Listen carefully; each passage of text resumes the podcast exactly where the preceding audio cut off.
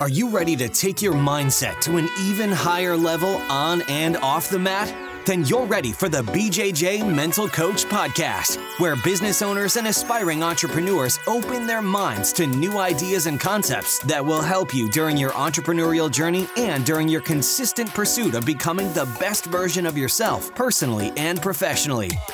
It's time to go beyond the mat with the host of the BJJ Mental Coach Podcast, Gustavo Dantas. Welcome to episode 89. I'm your host, Gustavo Dantas, and today we have the third degree black belt Roli Delgado. Roli owns multiple martial arts schools along with being a real estate agent and investor in Little Rock, Arkansas. He talked about how Jiu Jitsu teaches you how to handle failure better than any sport. He mentioned the similarity of dealing with undesired outcomes in Jiu Jitsu and business experiences. When I asked him about a piece of advice to share with you to help you during your entrepreneurial journey, his answer inspired me to title this episode Cultivating Patience. Stick around for my final thoughts after the interview when I expand on the topic of cultivating patience. Stay tuned right after Jiu Jitsu Tribe's message. Us. The BJJ Mental Coach podcast is a proud supporter of the nonprofit organization Jiu Jitsu Tribe, formerly Live Jiu Jitsu. Jiu Jitsu Tribe supports social projects who offer free Jiu Jitsu classes to unprivileged children and young adults in impoverished communities, inspiring, impacting, and improving their lives, keeping them away from drugs and crime, creating hope, and creating champions on and off the mats. Your donation helps projects to pay for their monthly expenses and facility makeovers. As a supporter, the BJJ Mental Coach donate all the profit of all online courses and merchandise to Jiu Jitsu Tribe. For more information, please visit www.jiujitsutribe.org. Let me introduce you to today's guest, Roli Delgado. Roli is a third degree black belt from GF Team, a former competitor in the UFC and Bellator, as well a combat wrestling world champion. Roli owns multiple martial arts schools along with being a real estate agent and investor.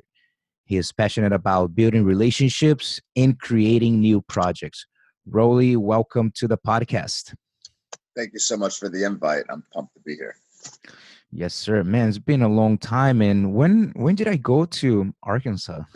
2006, when? brother. 2006. Right. I, I, mm-hmm. remember it. a great experience. I think it was my first time. I don't know if it was the first or only time, but yeah, it was a great time. And tell us, man, how martial arts got into your life, and eventually how jiu-jitsu show up to your life. Sure. Yeah, I I always had a um, an interest in martial arts, uh, combat sports like boxing, a- anything like that, and I didn't have the opportunity to do it when I was a kid.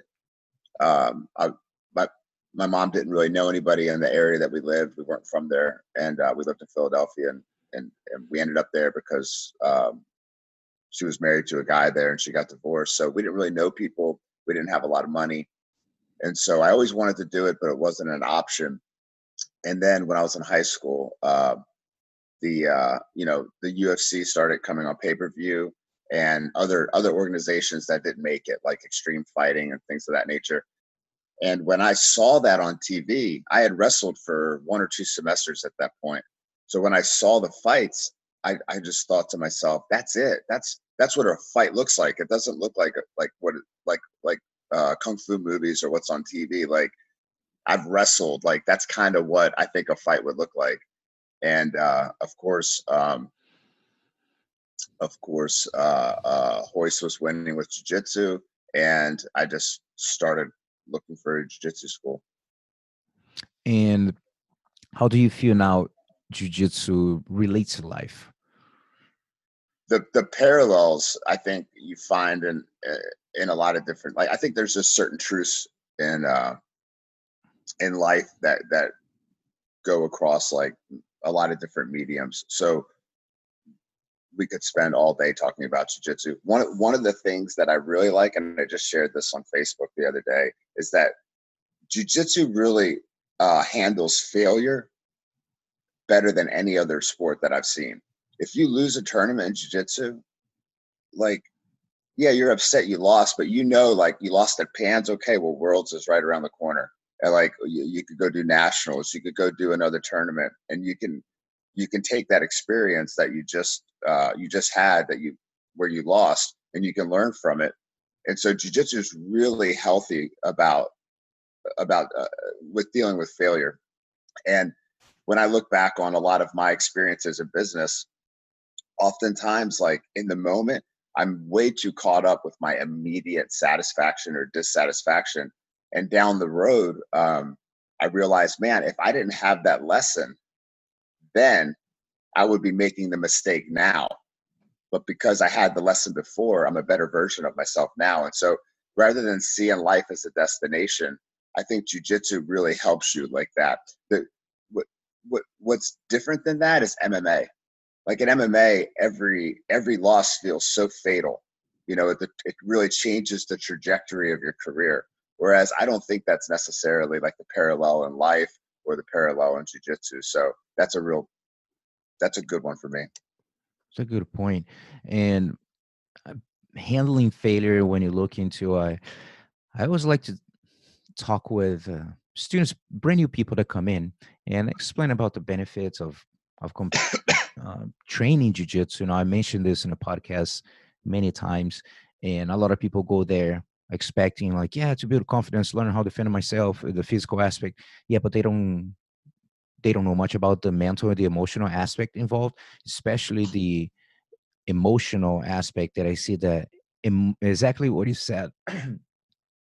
uh, handling failure and building your emotional resilience levels let's say and this is something that looking at my journey jiu-jitsu too that I, I like to say that's probably my my number one benefit that i got from it you know especially being younger and uh, dealing with like okay you're not winning great you know and the the correlation of life that you're not gonna always win or get the outcome that you want in life and you gotta move on. And the competition part and i always mention that yeah jiu-jitsu it's an incredible tool it's a personal development tool. You don't need competition to get the benefits of jiu-jitsu. However if you want to amplify the power of this tool competition is a great way of you like just with the training you can raise your emotional resilience level. However with competition man you can step it up a lot more and the growth. I always talk with people. I might sound like a broken record for people who have listened to my 89 episodes, but um, man, when you look back, rolling your career, let's say you never competed, okay, you just trained jujitsu, and then you work with real estate, and you're happy that you just trained as not your career never competed. Man, you'd be able to be yeah you learn how to defend yourself be confident and so forth physical stress release but would you have the same amount of emotional growth that you have in one path or the other one one with even if you're not professional competitor like you uh, you were but you know not competing and competing yeah you know the answer to that yeah. and and what I, I talk to students about competing a lot as well we have a very high we have a large jiu-jitsu program so we defy the idea that if you're a competition school, then you're not going to be very big. But if you're more of like a self defense or like hobbyist school, you can you can be bigger. I don't think that's that's true. Um, I always tell my students if you don't want to compete, that's okay. You don't have to compete, but you have to be honest with yourself. Why don't you want to compete? And the, the reason most people don't want to compete is because they're scared of failing in front of the coach and the teammates. And I have to explain to them, I lose in front of people all the time and I keep competing. So if I can lose, you can lose.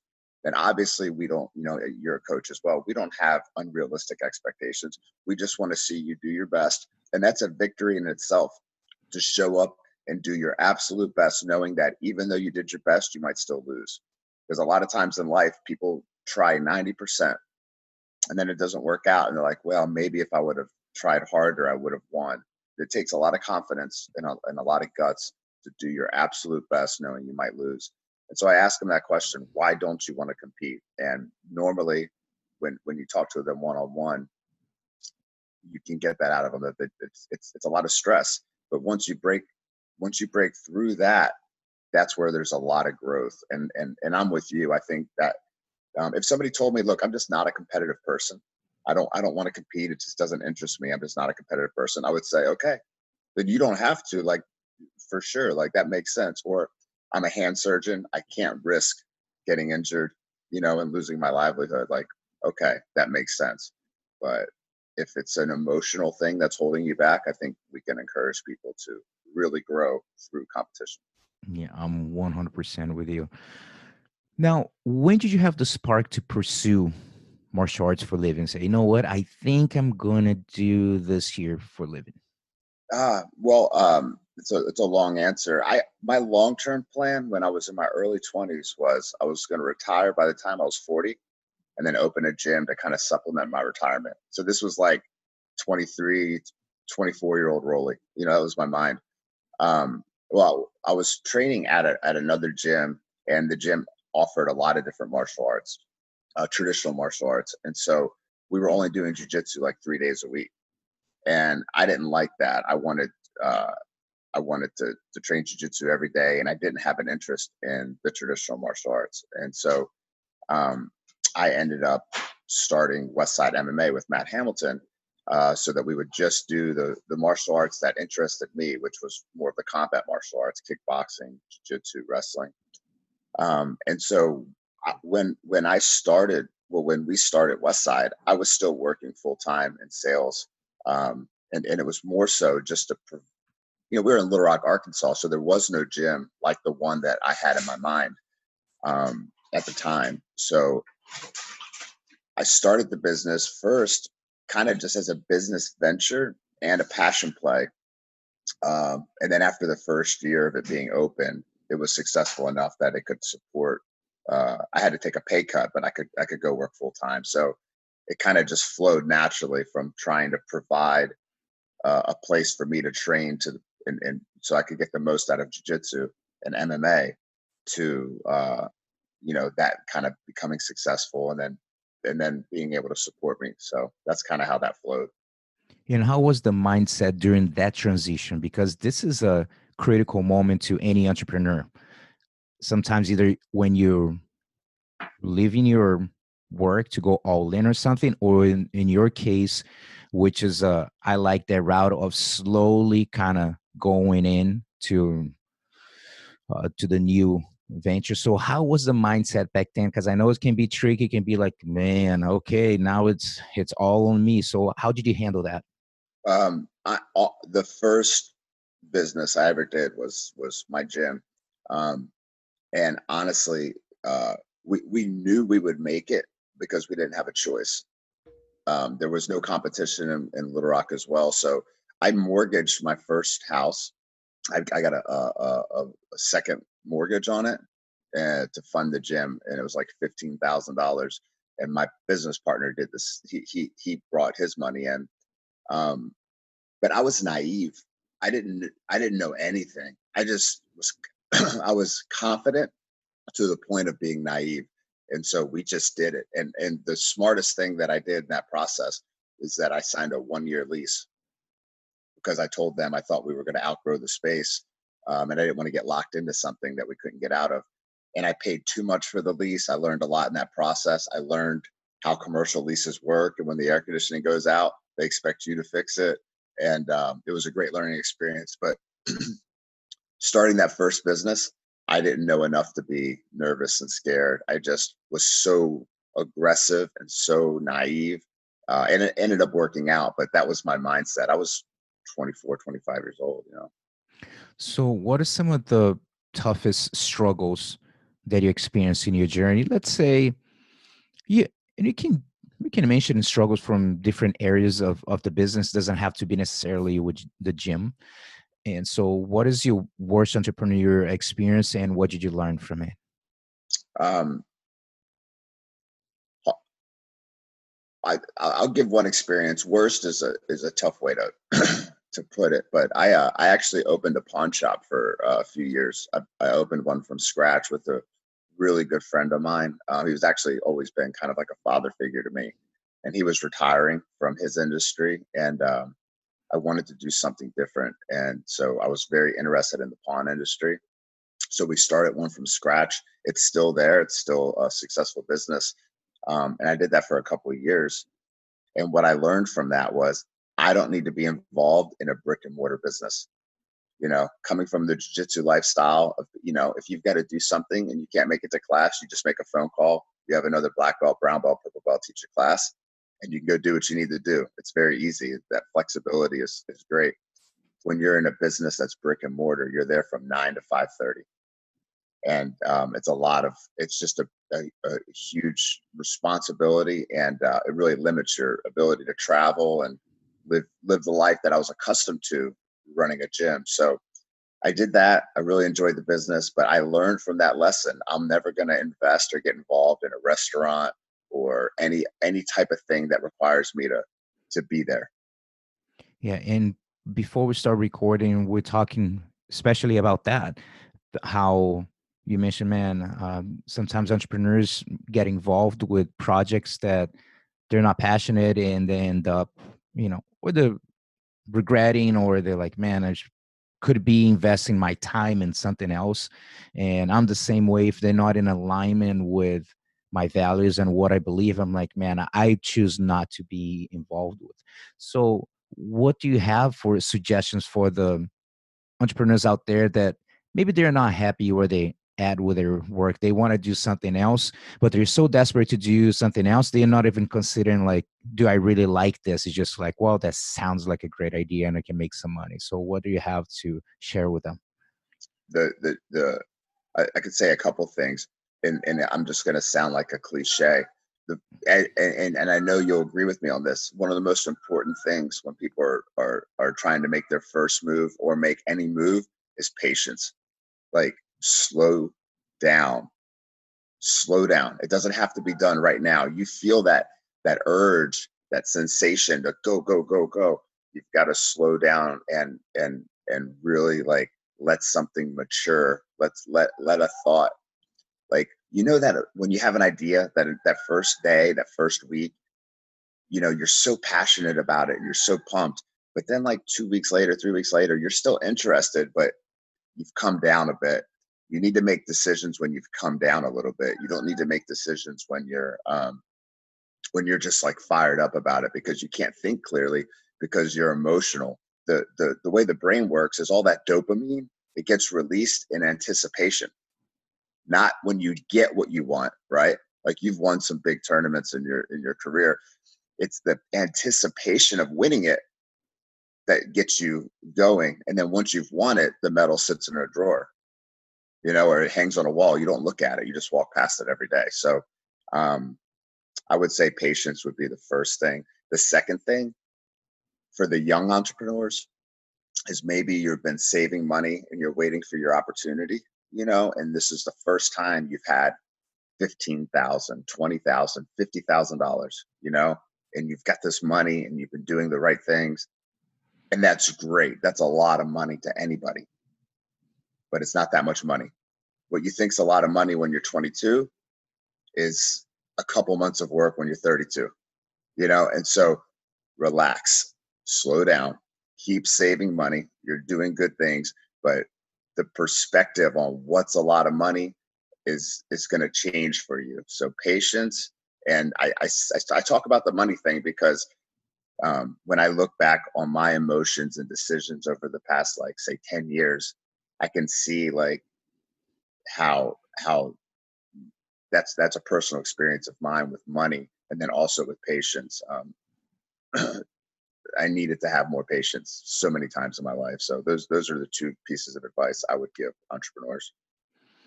And it's interesting about this money perspective because the same way uh, we're recording this in 2020, so I'll be 46 years old this this year. And man, when I look back to how your opinion, let's say your beliefs about money, they start to evolve and things that maybe like you said, we cared in the when you're 20 or something right now is like, yeah, do I really need that? You know? Um and now it, I just for me, this is just for me, I, I do think a, a lot about the fact that when I die and I ain't taking all that stuff with me. you yeah. know what I mean? And all the houses say, This is my house. Okay, one day someone else is gonna live there. you know what I mean? You're not gonna take that with you. And that's why I take that in consideration to be involved with only things that I want. Of course, it takes time for you to get to the point that you can choose. I mean, during the journey, you're gonna end up doing things that I'm like, eh, I didn't want to do this job, but you have to, you got to do what you got to do. But eventually, I was able to get to a point that now I only work with what I want or who I want, and I'm like, oh, I have to do this, or I have to work with that person. Of course, there is a uh, price to pay, and I don't take I think I never did that much, but now I do even less. Take consider, of course, we're business people got to take consideration of money, but not as much as maybe I thought when I was younger. You know, it's just projects that I start is just I'm always I think a lot of entrepreneurs have the that kind of trouble with a, a, little bit of the ADD kicking in. You want to we have you know a thousand of ideas and you want to execute all of them, and that's how we end up with a bunch of stuff in your plate. But I try to um just get involved really like, man, I think it would be a cool idea. Let's do it. And then sometimes it works, sometimes it doesn't, or, or we're not. And like the podcast, that doesn't mean bring me any money. I mean, I'm, I I never even ask for a sponsor or whatever. Just I thought it would be cool. Let me just do one, and then I get a lot of. Uh, I learn a lot from all the guests. I bring awareness to the nonprofit organization I co-founded. So I've been able to get a lot of donors because of that. So that was actually one of the reasons why I started the podcast to give me a platform to promote more the nonprofit. But for everyone out there, man, and uh, what Roli's saying about being passionate, just be careful getting involved with a business that you really care that much because when things get rough and at some point they will um, i think your passion is going to really carry through you know the the rough times so you can keep pushing through because you believe in whatever you're doing. Yeah 100% that the, the times will get tough and uh, i know i opened one of my gyms and i had all these high expectations for it and uh and and and sometimes it would seem like we were just on the cusp of taking off and then we would level out and it was like one month you lose a little one month you make a little one month you lose a little oh, we made a lot. Here it comes back to breaking even and i was talking to one of my mentors about it and he said something really simply and if i would have read it i would just read it but because it came from him he said he just said nothing's easy. And it just stuck with me because he's right man nothing is easy you know like if, if just moving, move your apartment from one apartment to another, from one house to another, there's just going to be a ton of added expenses that you didn't expect. You're going to scrape the walls. You're going to damage a piece of furniture. You're going to lose stuff. You're going to need to replace things. And you think all you're doing is moving furniture. There's always more to it than you think, and nothing's easy. And so you, you, you kind of have to have that mentality. Um, going into something. Like I said, when you go into it and you're emotional about it and you're fired up, you're not thinking clearly. You need to have patience and really make sure that you're ready for the commitment that you're about to take on. Right on. So, what would you say is a one habit that you have that you practice daily in your life that helps you with business, jiu-jitsu, personal life? What is one habit? One habit that I practice daily um, man, I, I get up pretty early and I drink my coffee and I let myself come into the day. I don't wake up late and like start with stress. Like, oh man, I got to get my kid to school. Um, or like, I'm, I'm, I've got to do this podcast. Like, I've got to hurry up and make sure everything's right.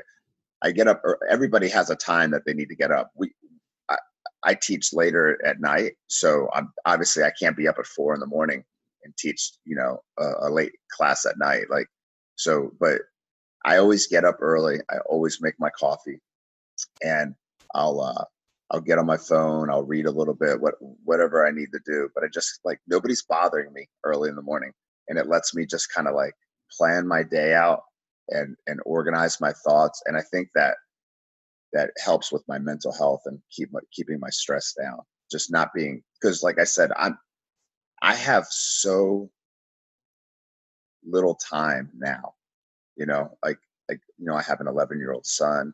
Um, I've got multiple rental properties. I'm a real estate agent. You know, I'm involved in a few different gyms.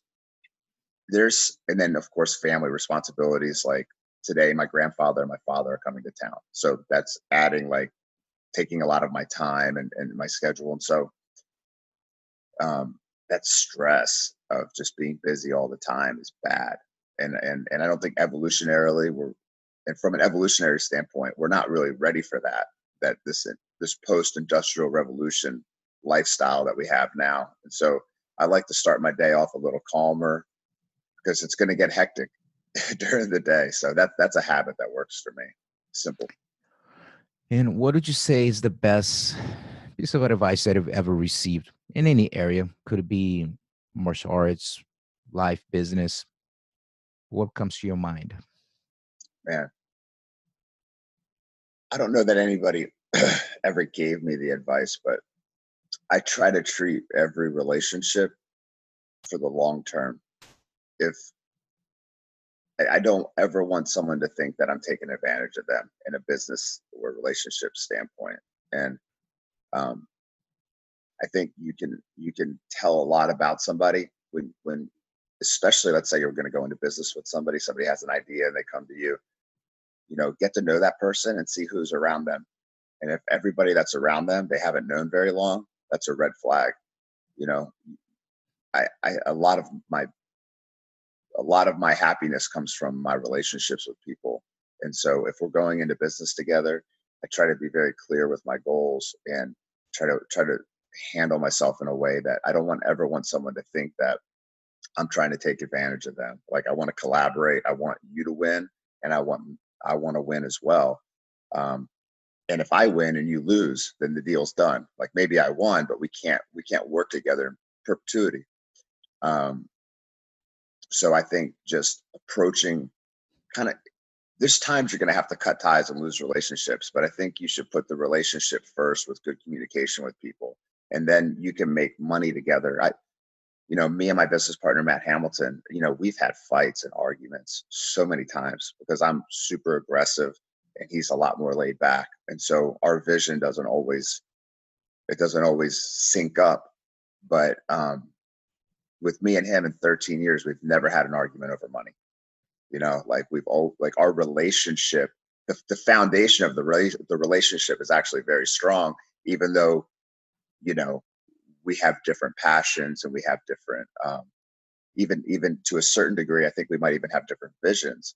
But the the relationship itself, that's very strong. And I think without that foundation, some of those problems where maybe you see a different vision they become nuclear problems. So um, be careful who you put your time into. But then when you decide to put your time into somebody, I think you really need to. I think life is, you know, life is short. Like I want to, I want to have good relationships with everybody that I deal with, and and that's, and I'm not talking about Facebook friends and online. You, can only, there's only so much time. So the people that are around you really put the relationship first. And I think that when the good opportunities arise, they're going to fall into your lap because you will have a reputation for being consistent, considerate, you know, and and that that's I don't know if anybody ever gave me that advice, but I think that that served me well. Yeah, it's developing that win-win mindset.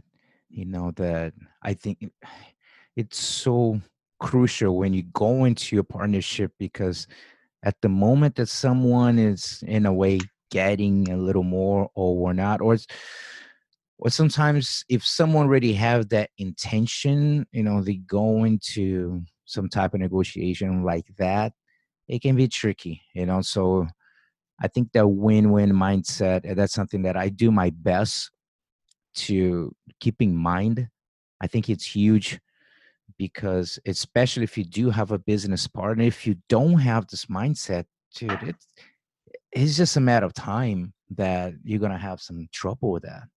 Or it becomes adversarial. Um, so, so one thing that I, I would, since people that are listening to this podcast um, probably are like you mentioned, they have uh, a, bit of business acumen, or their their goals are to get into business.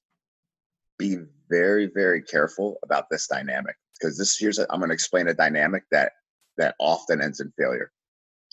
You have an idea. You're going to be one of two people in a lot of business partnerships. You're the uh, you're the talent, or you have an idea, and the other guy brings the money, and you come together and you make the business, right? That dynamic is very difficult because you're everybody's excited. Six months, one year, things, everything, nothing's easy, right? So when it gets difficult, the guy in the business that's that's bringing the talent or doing the work he starts to resent the money guy because he's not there every day and he starts to forget that he needed that money in the beginning and the guy that's putting the money in he starts to resent the guy that's doing the work because he's not doing everything perfect he's making some mistakes um, the, the numbers aren't exactly what both had planned for because nothing's easy. Um, and that dynamic there uh, i see a lot of people their first business works that way because what comes first the chicken or the egg? What comes first is the idea then comes the money right? And so you have the idea before you have the money when you're in your 20s and that dynamic you really need to plan for uh, you need to plan for a realistic salary for the person who's providing the work and realistic expectations on their involvement in the business. I've seen people um, be the person with the idea, and then they try to hire people to do so much of the work that there's they're drawing a salary for nothing, you know. And it's like, no, no, no, you know, like like those types of dynamics are very dangerous. I've seen it happen. Um, mostly, I've seen it happen in, in friends of mine's businesses. I haven't had that situation yet, but um, but it, that's a very common dynamic. So I, I would I would caution people to really look at, you know, how is this going to play out if things aren't going as smooth as we thought, and um, really spelling out like how much involvement is this person? Is this person going to be a manager of this business, or are they actually going to be doing the business? Because you can have way too much payroll if the person's trying to hire other people to do most of the work, but still draw a salary. If that makes sense. Oh, absolutely. And man, as you're describing, uh, I believe in is uh, exactly the same thing you did, and just plays a move. Just how many stories of even friends or that I've seen happen. So many people, and sometimes it's a scenario that, oh, this friend of mine, he has all kinds of business. like, okay, so he's gonna dump some money, so he's expecting something. So he's just an investor per se, you know. So uh, sometimes people like show me some numbers, we put some numbers down, and yeah, we're gonna do this. And as far as jujitsu school, and I don't give my two cents in anything else. And I'm like, dude, uh, this doesn't look realistic though. you know, it's just uh, I had someone sit down and talk with me and show me their business plan. I'm like, man, the, these numbers I've never seen, you know, or like that. You think that in three months this is gonna happen? I just personally never seen um, this can lead to some trouble uh, to some trouble. And that was good that they they reevaluated. But and sometimes there's you know the people that I ask like, hey, are they just investing and stepping out, or they investing in doing? They're to be collaborating on something, you know. And when you have the partnership, the concept of the visionary and the integrator is super important. Someone that sometimes brings more the the the vision, the idea, and all that stuff, and someone else that it's a little more process kind of specialist in a way, the integrator, they're going to be able to put everything together, the spreadsheets and all the kind of stuff. And having that balance it's great. Sometimes tough to have two visionaries together. You know, someone needs to be more, a uh, little bit more towards the the integrator. But you're absolutely right man. This uh down the road there is a really good chance that yeah, it's gonna go south. And i've seen it too. I've seen a um a few stories that come to my mind right away in jiu-jitsu. Mm-hmm. so there's two times it's going to fail right? This is the other thing to to, to warn people of um, one it's going to fail when times get tough because then your emotions get involved and and people go their separate ways. The visionary loses all their time and uh, the financial guy loses his money. The person who normally gets hurt the worst is the financial guy because the visionary then somehow leverages that into a different business and um, but it also is a dangerous time when things get good.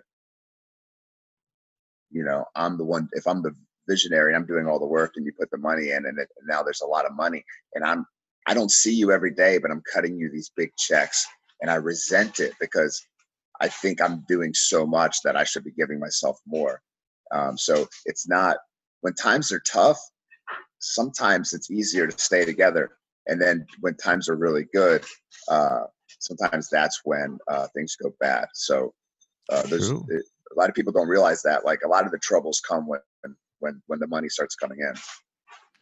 So, what advice would you give to the younger Roli when you when you actually open the gym? Said, okay, I'm open. You said like the the young 23, 24, uh, naive entrepreneur that's just like, all right, let's do it. So, not that you want anything different because it's all part of your journey, but looking back and then say like, man, something that I wish I knew better, but you didn't. So, what advice would you give to him? Um, if you're starting a business, this I, I, this is a great question, and I think that I have a very valuable answer. If you're starting a business, whatever business it is, making coffee, a coffee shop, jiu-jitsu, MMA, I don't know, a bakery, anything. You're starting that business. You care more about it than your customers do. So pay attention to your marketing, to who you want, because there's not enough people like you to make a business. Right? When I started uh, the MMA gym, I wanted to bring in a kickboxer from Thailand. I would love to have had a, a, a jiu-jitsu black belt from Brazil, right? But the but the the average customer doesn't care where the kickboxing coach is from. It doesn't care how many titles the, the coach has, right? But you don't know that when you're 20 something years old and you're you're you know you're trying to be the best uh, martial artist you can be.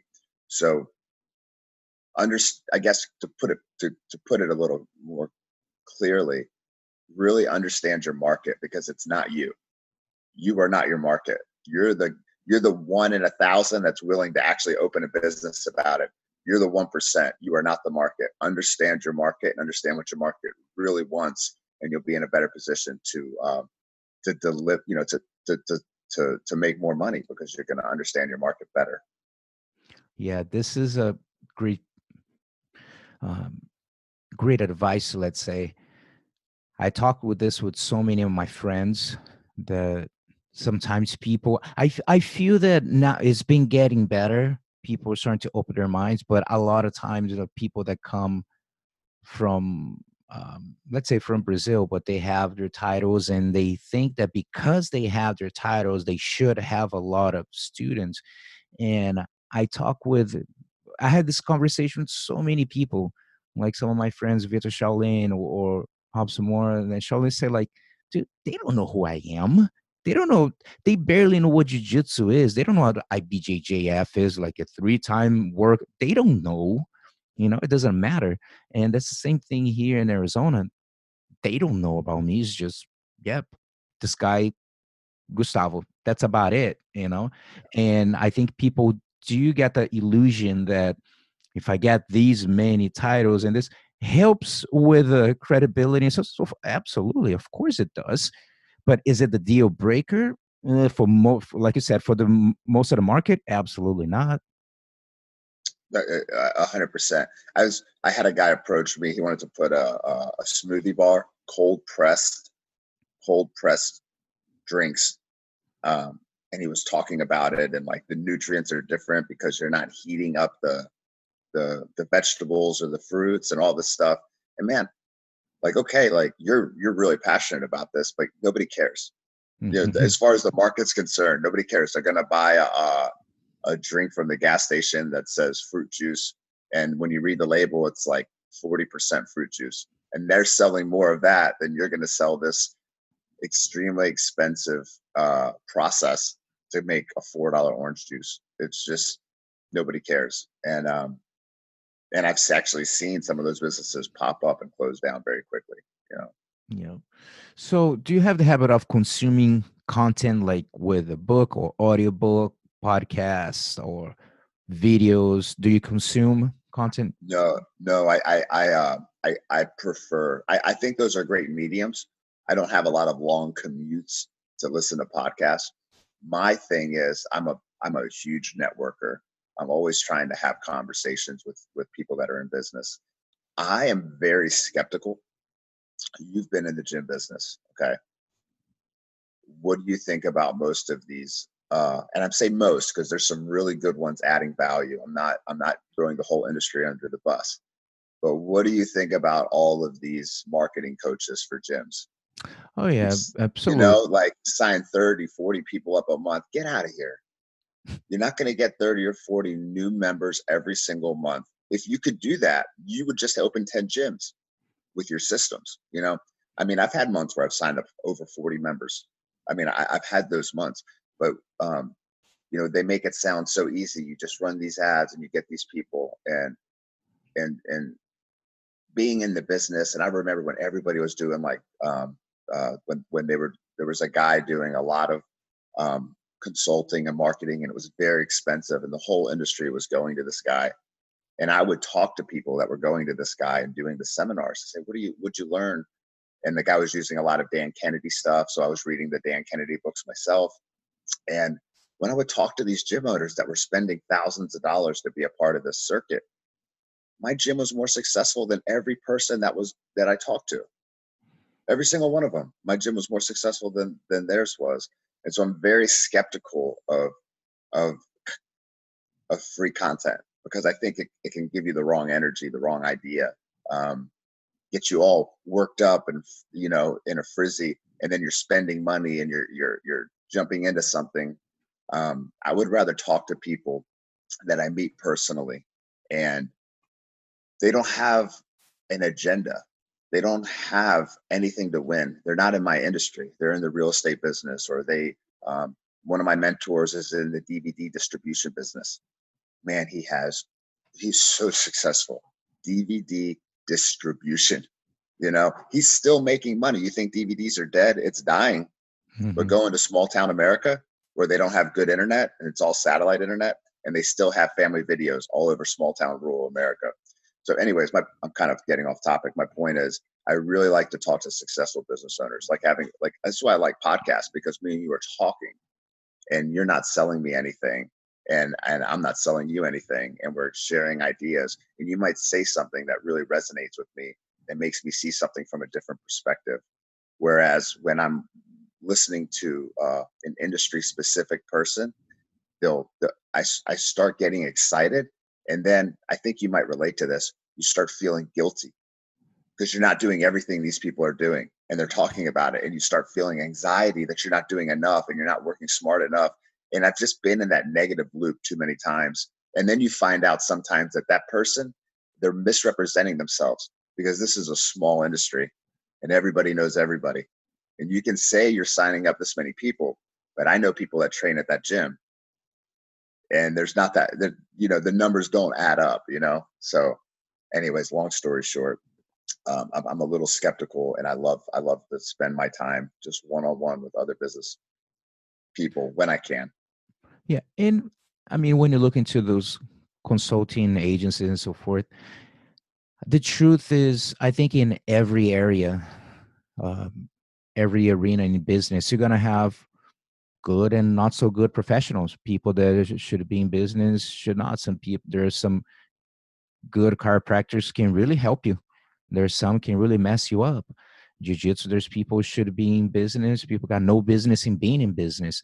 And you can have agencies or consulting that can really help the information and make a difference. So I, I guess it's just whatever works for each one. You take the good, and if that good is making an impact in your business, great. But I understand. I understand where you're coming from, and I do. I I do have a lot of people that say the same thing. Man, I like uh, to do exactly what you said. Just network is a great way for me to learn, and and I agree. The podcast for me, uh, this being the number eighty nine uh, man, I learned so much. a matter of fact, um, especially for people who are listening for the first time, every time I bring in you guests, or someone that you know follows your work and they want to hear what you have to say, so they might be listening for the first time.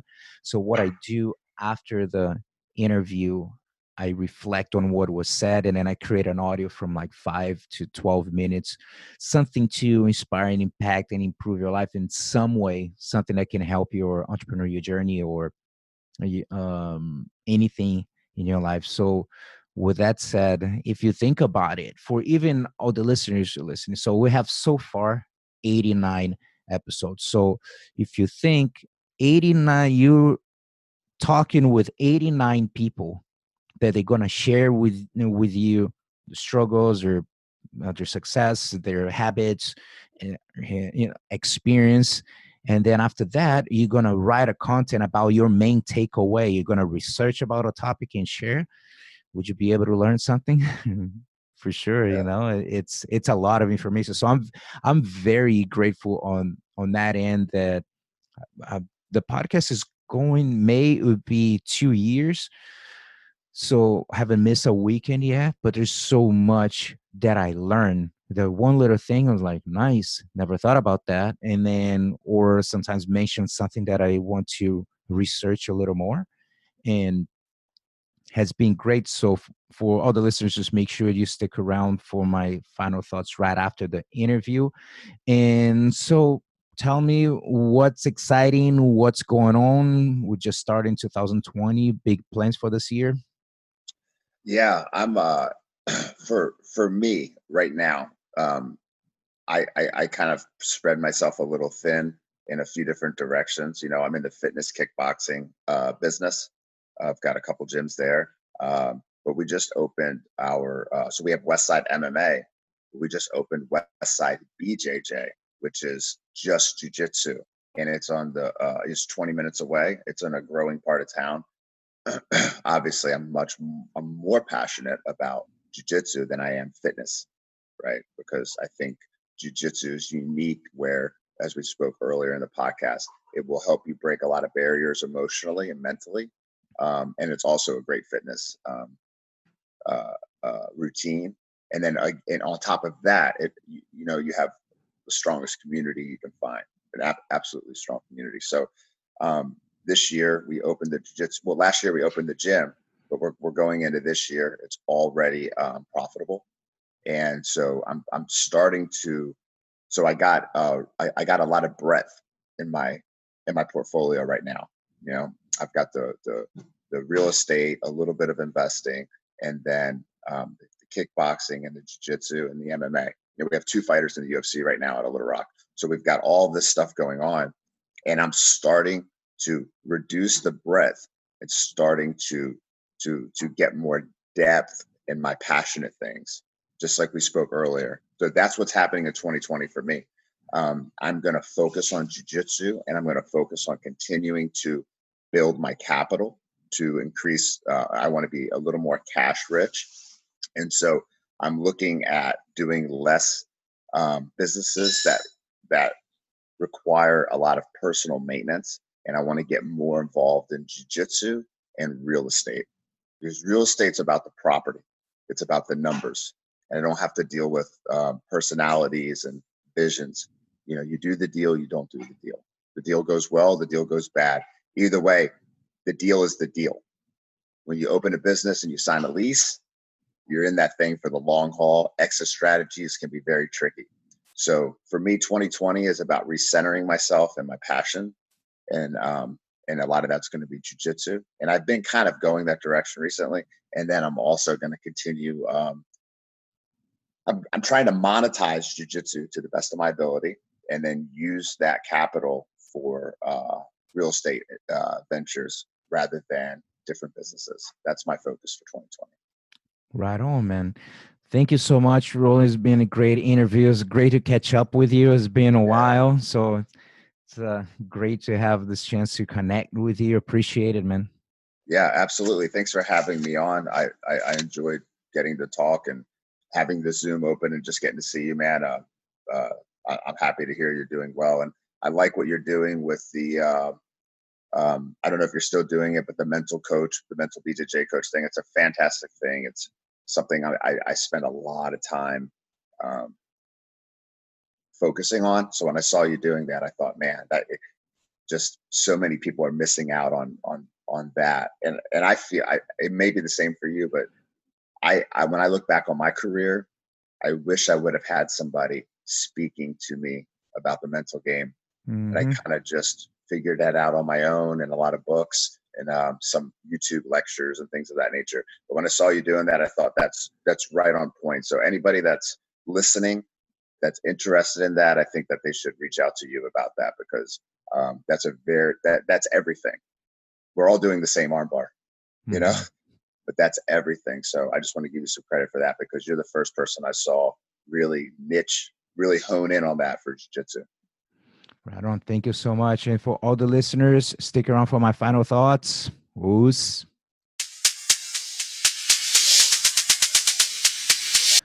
Let me share with you my final thoughts from the interview with the third degree black belt Roli Delgado.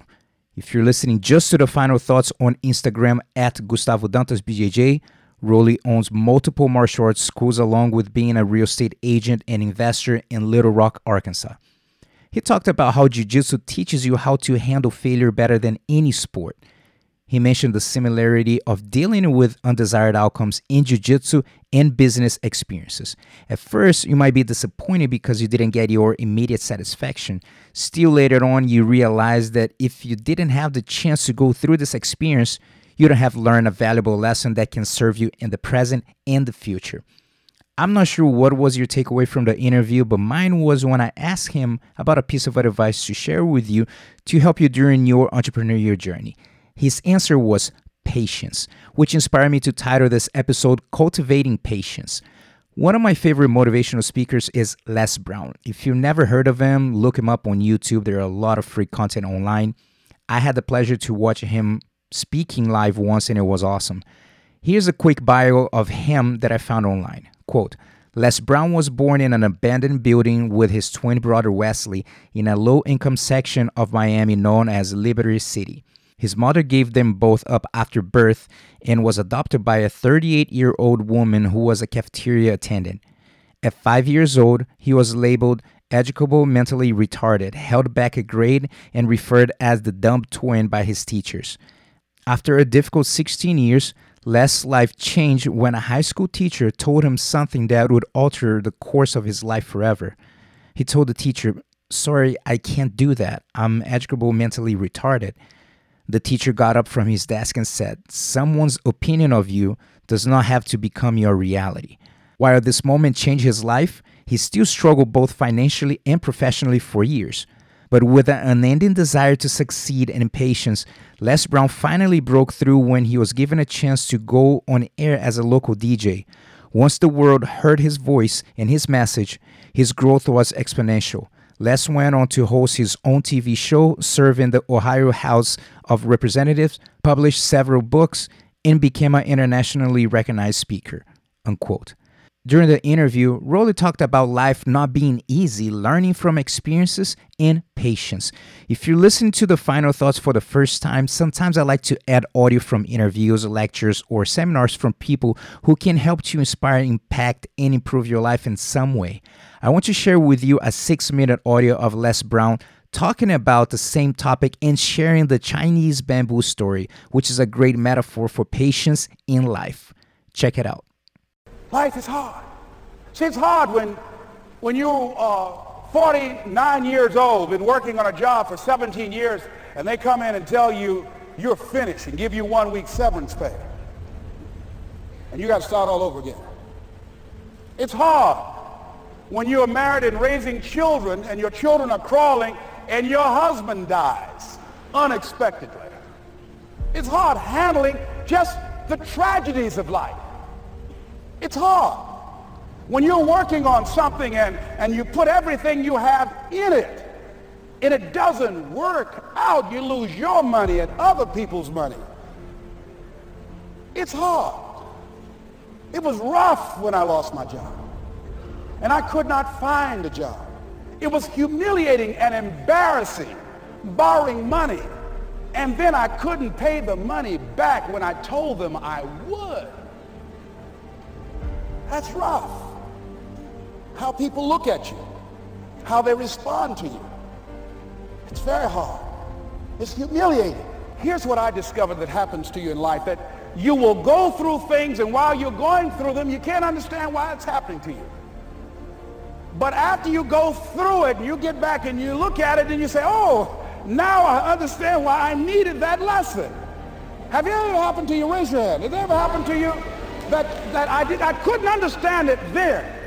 But after I got through it, then I saw that that was preparing me for bigger and better things. As you go through the challenges of life and you look at it and embrace whatever comes to you, don't run from it.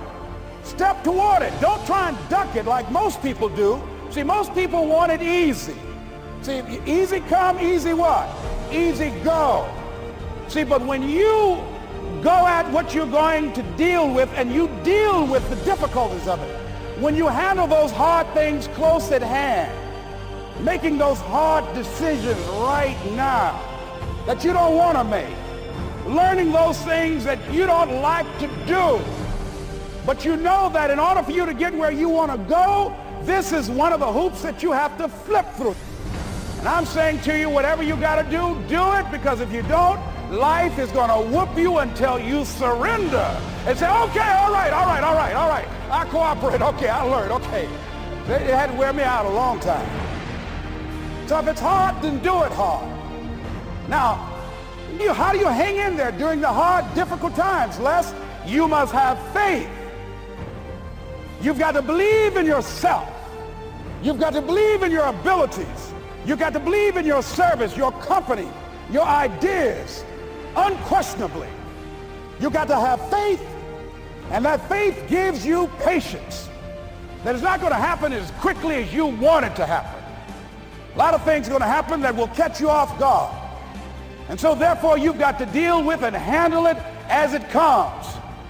And not only that, but that faith and patience drives you into action. You've got to keep moving and keep plugging away. In the Far East, they have something that's called the Chinese bamboo tree. The Chinese bamboo tree takes five years to grow. They have to water and fertilize the ground where it is every day. And it doesn't break through the ground until the fifth year. But once it breaks through the ground, within five weeks, it grows 90 feet tall. Now the question is, does it grow 90 feet tall in five weeks or five years? The answer is obvious. It grows 90 feet tall in five years. Because at any time, had that person stopped watering and nurturing and fertilizing that dream, that bamboo tree would have died in the ground. And I can see people coming out talking to a guy out there watering and fertilizing the ground that's not showing anything. Hey, what you doing? You've been out here a long time, man. And the conversation in the neighborhood is, you growing a Chinese bamboo tree, is that right? Yeah, that's right. Well, um, even Ray Charles and Stevie Wonder can see ain't nothing showing. You know that's how people to do you? So how long you been working on this? How long have you been working on your dreams? And you have nothing to show. This is all you got to show. People going to do that to you. And some people, ladies and gentlemen, they stop. Because they don't see instant results. It doesn't happen quickly. They stop. Oh, no, no, no, no. You got to keep on watering your dream. And when it began to happen, they stopped laughing. They said, look, whoa, look, look here. It's, look, look how, hey, man, you know, I know you can do it. Look here, you got a job here?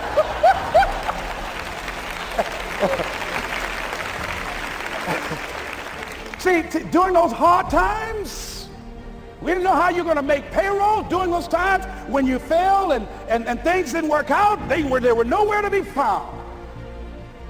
But know what I discovered? When you're working at your dream, somebody said the harder the battle, the sweeter the victory. Oh, it's sweet to you. It's good to you. Why? See, when you when it's hard and there's a struggle, see what you become in the process is more important than the dream. That's far more important. The kind of person you become, the character that you build, the courage that you develop, the faith that you're manifesting. Oh, it's, it's, something that you get up in the morning, you look yourself in the mirror, you're a different kind of person. You walk with a different kind of spirit.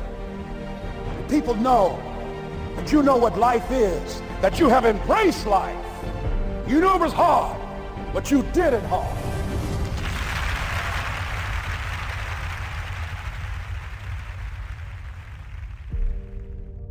I hope you enjoyed the audio and possibly reflected on the Chinese bamboo story. When you think about the story, in what phase are you in your life? I hope you're in the phase that your tree grew tall and pretty and you feel accomplished that you achieved the goal that you had to stay focused, disciplined, and patient for a long time. Now, if you have been watering your tree for a while and your goal and dream hasn't happened yet, stay patient. If you genuinely believe that you're working hard to the best of your abilities, you know that you're paying the price, be patient and stick with it because your time will come. To wrap up, I would like to share with you a quote from John Burroughs. Quote, For anything worth having, one must pay the price. And the price is always work, patience, love, self sacrifice, no paper currency, no promises to pay, but the gold of real service. Unquote. Oss. We're glad you were able to join us for this episode of the BJJ Mental Coach Podcast, but the lesson doesn't end here. Watch the videos and download the audio of the 10 mental mistakes BJJ competitors make and how to avoid them for free when you subscribe to the BJJMentalCoach.com. Don't miss the chance to find out what might be holding you back from being your best self on and off the mat. That's the BJJMentalCoach.com.